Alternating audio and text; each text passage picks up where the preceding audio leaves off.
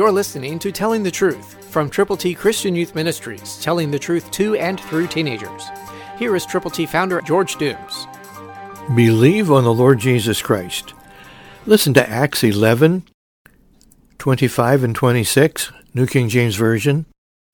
Then Barnabas departed for Tarsus to seek Saul. And when he had found him, he brought him to Antioch.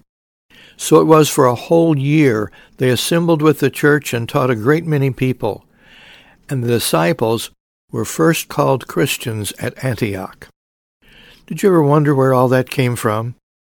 That's where it started. Antioch. Christians. Are you a Christian?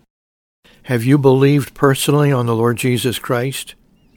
Christian means Christ follower. It means the person who will take up his cross and follow the Lord Jesus wherever leads him or her to go. So follow Jesus. Be an encourager like Barnabas. Reach out and seek to teach someone the word of the Lord.